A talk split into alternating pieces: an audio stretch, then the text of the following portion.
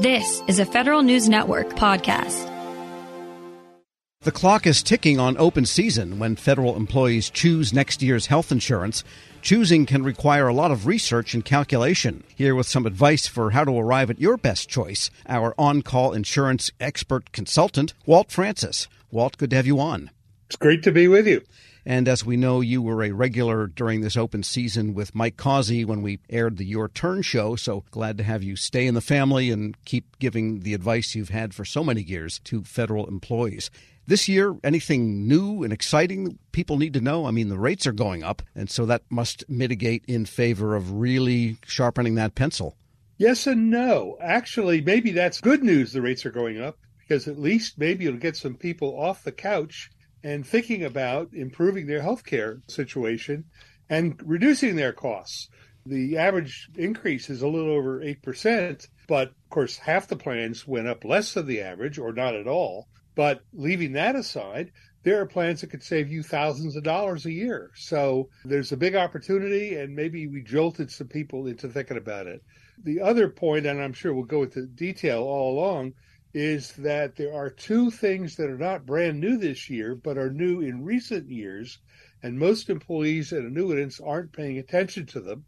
One of them is high deductible plans, and the other is plans that pay your entire Medicare Part B premium and give you a Medicare Advantage plan tailored to federal annuitants. If annuitants aren't looking at those Medicare Advantage options, they are wasting a lot of money.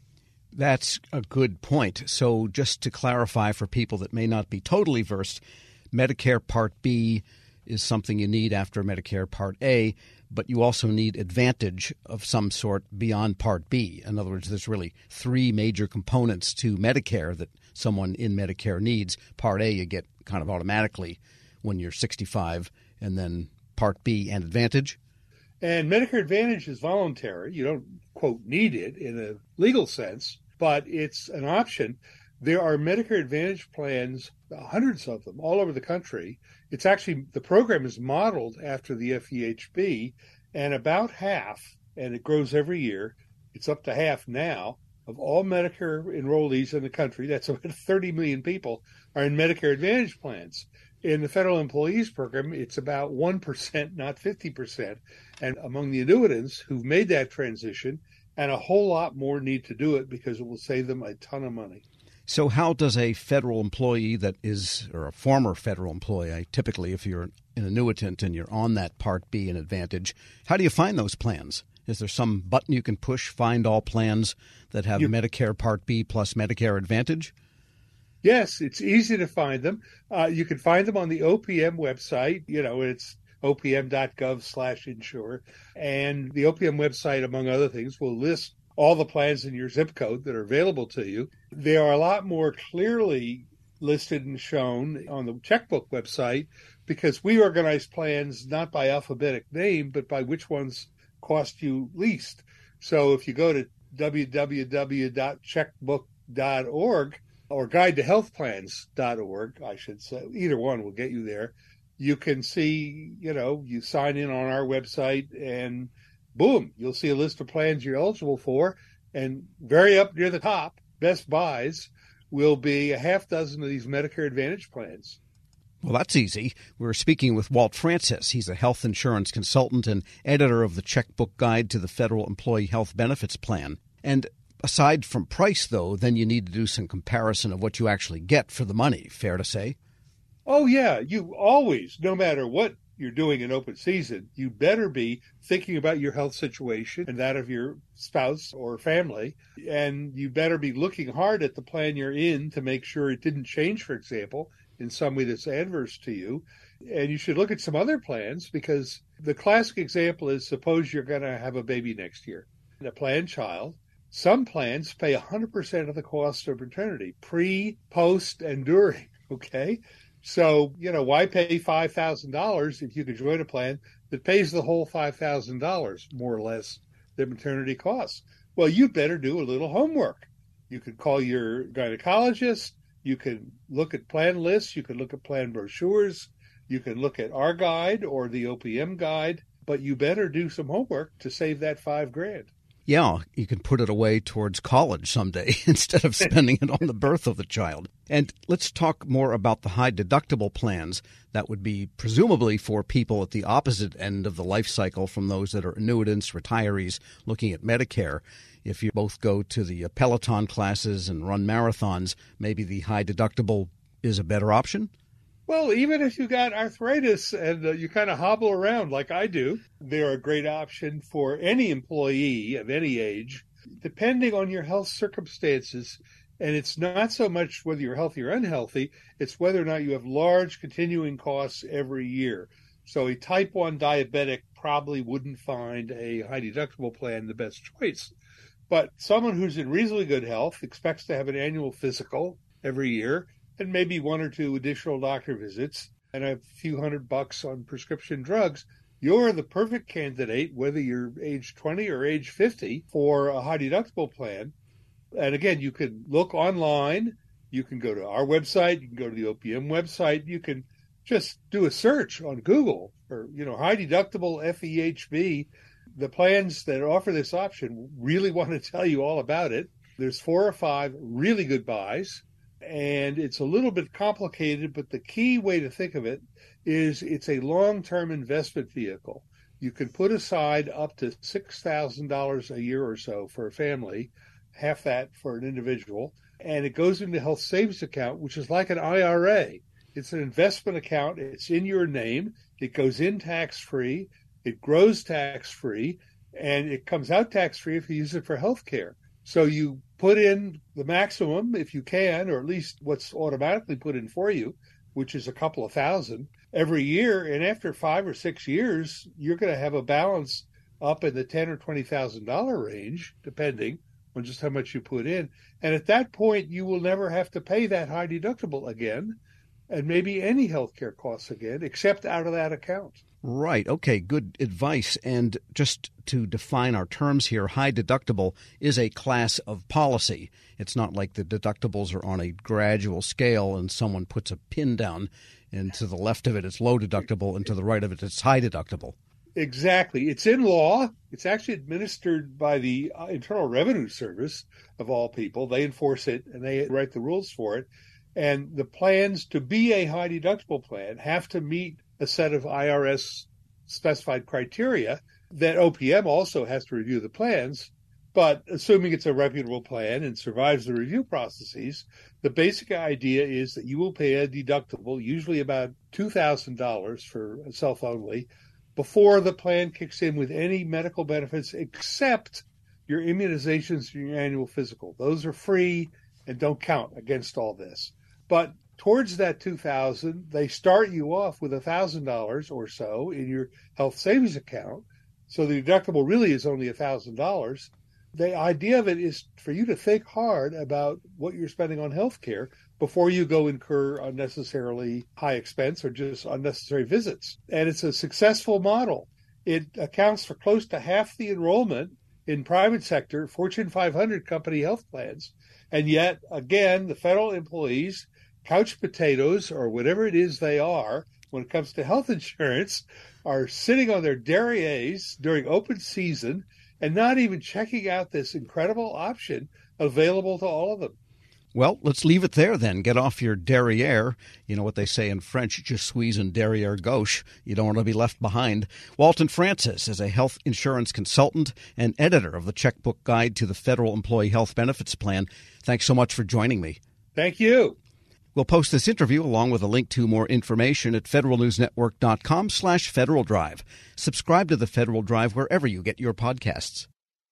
Leadership today, especially within the federal workforce, is being tested more than ever before. After an exemplary career as a former executive at the FBI, focused on policy and strategy, Sasha O'Connell, PhD, is guiding future federal leaders as the executive in residence in the School of Public Affairs at American University. Sasha joins host Shane Canfield, CEO of WEPA, to discuss her exciting career, the future of the federal workforce, and the lessons she's learned along the way. Hello, and welcome to the Lessons in Leadership podcast. I'm your host, Shane Canfield, CEO of WEPA, and today I'm thrilled to be joined by Sasha O'Connell. Sasha is, is an executive in residence in the Department of Justice, Law, and Criminology at the School of Public Affairs at American University and spent the majority of her career at the FBI and most recently as the organization's chief policy advisor, science and technology, and the section chief of office and policy for the FBI's deputy director. Sasha, welcome. Shane, thanks so much for having me. It's a pleasure.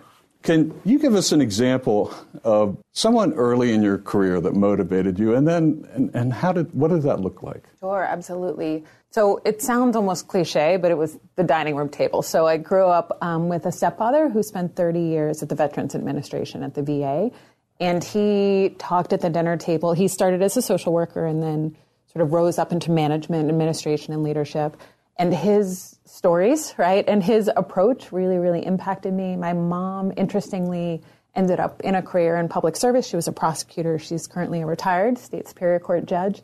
Um, but she had a big career change also in her 40s. She went back to law school in her 40s. So getting all of that in the mix at a young age at the dinner table really, really impacted me um, in really specific ways. Yeah, that's amazing. My my father was part of um, the generation that took um, President Kennedy's call to action. And he took that to heart and he went and worked at the Department of Interior and a number of other places in federal service. So it's, it's catching when, when you're around it. You've held a number of leadership roles at the FBI, which is historically a male dominated organization. What skills or traits helped you most as you navigated that? Yeah, it's such a it's an interesting and challenging yeah. sort of situation and question. One I don't think I still am reflecting on. I've been out of the FBI about six years and I'm sort of still thinking about it. I think the bottom line was when I was there and I really grew up there, um, I didn't I didn't know any different. I grew up with male cousins and brothers and you know it was sort of a continuation of of my existence. So it did you know, in retrospect, it, it was a really unique situation, but it didn't necessarily feel that way for me at the time. I think staying mission focused, staying not about me, staying flexible in terms of problem solving all helped me. I will say there's resources today that weren't there when I was there, or certainly when I was starting out. There's a lot of affinity groups for women in national security, women in federal law enforcement. And I will say, I think I would have really benefited from access to those kind of resources as I was coming up. Um, I had both incredible mentors, men and women, um, women across the organization who I became very close with, who were incredible supports, not just getting the job and starting out, but sort of matriculating through. But again, I'm really sort of proud of, involved in some of the work of those external organizations that bring women across government, um, executive women in government, and those kind of organizations together, because I think it is really, really helpful um, as one moves through. Yeah, we, we actually work with a, a, number of those too and, and go to their events and conferences and support them because it's important. How has your leadership style developed or changed over the years? Well, I think I've gotten a little more confident in it, right? The seeds were there at that dining room table. One thing um, that carried through that I learned from my stepdad was to focus on the process. He would talk at dinner about big ideas or big changes and how to get from here to there was part of his day job, so he thought about explicitly, was getting other people on board, getting that stakeholder engagement, getting other people to think it was their idea if that was required. And that's something I started out with as a gift, right? That kind of approach. And then I got confidence in that, and then I added things. I will say, as I moved on, my appreciation for taking care of is maybe the wrong word, but really focusing on the people who work with you and for you in some instances um, you know, making sure that they have what they need to be successful in a tactical way. But then also something I definitely learned at the FBI as I went along is, you know, the importance of creating an environment that is supportive and inspiring. You know, we joke about it, but food has played a pretty serious role um, in my leadership style over time. Um, I learned from great mentors. I worked with Bill Estevez at the FBI, who had a full scale cappuccino maker at his cubicle, right, and would host coffee hour, and you'd see the steam rising across the cubicles. Um, I worked with a, a, great friend who used to carry hot frittatas for breakfast celebrations or on the on the metro, right, in one of those sort of coolie bags. Um, and so I've sort of, I think it's been additive in terms of learning, gaining confidence in my approach, and then adding these pieces as I go that I've certainly learned from mentors and colleagues. And clearly, you never let anything get in your way. You were mission focused, as you mentioned, and you just got the job done no matter what was in front of you. Well, I wish I wish and it was it was that easy. I mean, I think we had a lot of success. Um, one thing has always been my approach when starting out as a leader too is to solve near-term problems. I always say sort of deliver short and then you can push them long, right? So we we don't always succeed in those long-term goals or those you know sort of blue sky ideas as leaders we want to achieve. Um, but we deliver on those short term pieces, right? And you get that buy in from the stakeholders. And then often you can push toward those bigger dreams, hopes, aspirations, and goals. Um, I would like to say I was 100% on both fronts. I'm not sure your characterization is 100% accurate there, but I'll take it um, in this in this sense. Looking back, what, what's one piece of advice you might have given your younger self when you first started? Yeah, it's it's interesting today too. Working with students, I get that chance, right, to give my essentially my younger self um, advice every day. And one thing we talk a lot about, and I wish I had thought more explicitly about, is really it's about calibration, right? And so I always think Emeril Lagasse would say, like, a stove has dials for a reason, right? It's not like all hot or all cold. And I think it's the same here. In some ways, in my career, I had to learn to tone it down, right? And to, you know, certainly at the FBI, sometimes you need to take that back seat at a meeting and wait to be invited to the table. And that's really the appropriate way to build rapport, relationships, and trust. Other times, I needed to learn to tune it up, right? To up the volume a little bit. Um, I had a wonderful boss, Dave Schlendorf, who we were in a meeting together with big bosses at the FBI once, and I was working for Dave. And we left the meeting and we were walking back to the office, and I made a point. I don't even remember what the point was now. And he stopped in the hall and said, Why didn't you say that in the meeting? you're not helping me, right? Telling me this now, now I have to go back and fix this. And I re- realized, so well, sometimes you have to tone it down, sometimes you have to tone it up, and that modulation, that sort of volume control about when to lean in and out, if you will, um, that's you know even just thinking about that explicitly for folks starting out, I think is really helpful because it's not one size fits all. Right. I, I totally agree and understand that it isn't one size fits all, and a lot of leadership is described in bumper stickers, sayings, and I don't think that's realistic. I think it's situationally dependent, and you have to be self aware and aware of your circumstances to adjust. That's well said. You're training the next generation, or helping to train them, federal leaders through AU's School of Public Affairs. How, how do we encourage, how do you encourage young people to answer the call of federal service? You know, I'm so lucky at AU. We, we draw in, right, students who are primed for this um, and who are passionate when they walk in our doors. Even with that population, you know, there, there are headwinds, right? USA jobs, right? Just even getting educated, these pieces. So, so helping with that is a whole set of work. I'm also really passionate about, as you point out, reaching out to a diversity of folks who haven't even thought about these careers as careers. I, had a conversation with a young woman the other day, and she was talking about law school. Is I'm, I'm fully supportive of law school, and I said, "Have you ever thought about a career in, in federal service?" And she said, uh, "Isn't that for old people?" I said, uh, um, "Okay." So you know, I mean, there's an education to do, right? Clearly, she's never seen the softball leagues, you know, down in the mall or kickball or any of the fun we all have in town, where we certainly did when we were younger, but I, I really try, again, podcasts like this and other venues to put myself out there and really talk about what it's like, the opportunities I had at the FBI to be in the middle of the mission space, and to explain that the federal government needs all kinds of skills, right? And diversity of thought, right? And diversity of people. So, so there's that sort of working with the group that's primed for us, and we need to help them get over those barriers, get in, and then stay and stay um, engaged and passionate and then there's reaching those new audiences. And there's a lot of work both places, but it's a lot of fun to work with young folks who are passionate about it. So I'm really lucky in my current job. And career civil service is a great path if somebody wants to take it. Our board is 100% SES level career civil servants. They are all dedicated. They have a real passion for what they're doing. They could go work anywhere, but they choose federal service. And there's no place, I always tell young folks who ask me about it, there's no place you're going to get the level of responsibility quickly as you do in federal service, right? And and yes, sometimes things move slow. It's supposed to move slow, right? We talk about the reasons for that too. But there's there's really no other industry. Maybe some startups you might get this experience, but really where you can be in the middle of mission space, whether you're passionate about the environment or national security or healthcare, you know, public health, and you're going to get in there quickly um, and you're going to get in the mix and get exposure, experience, and opportunity for impact that's really unlike any other career. Perfect.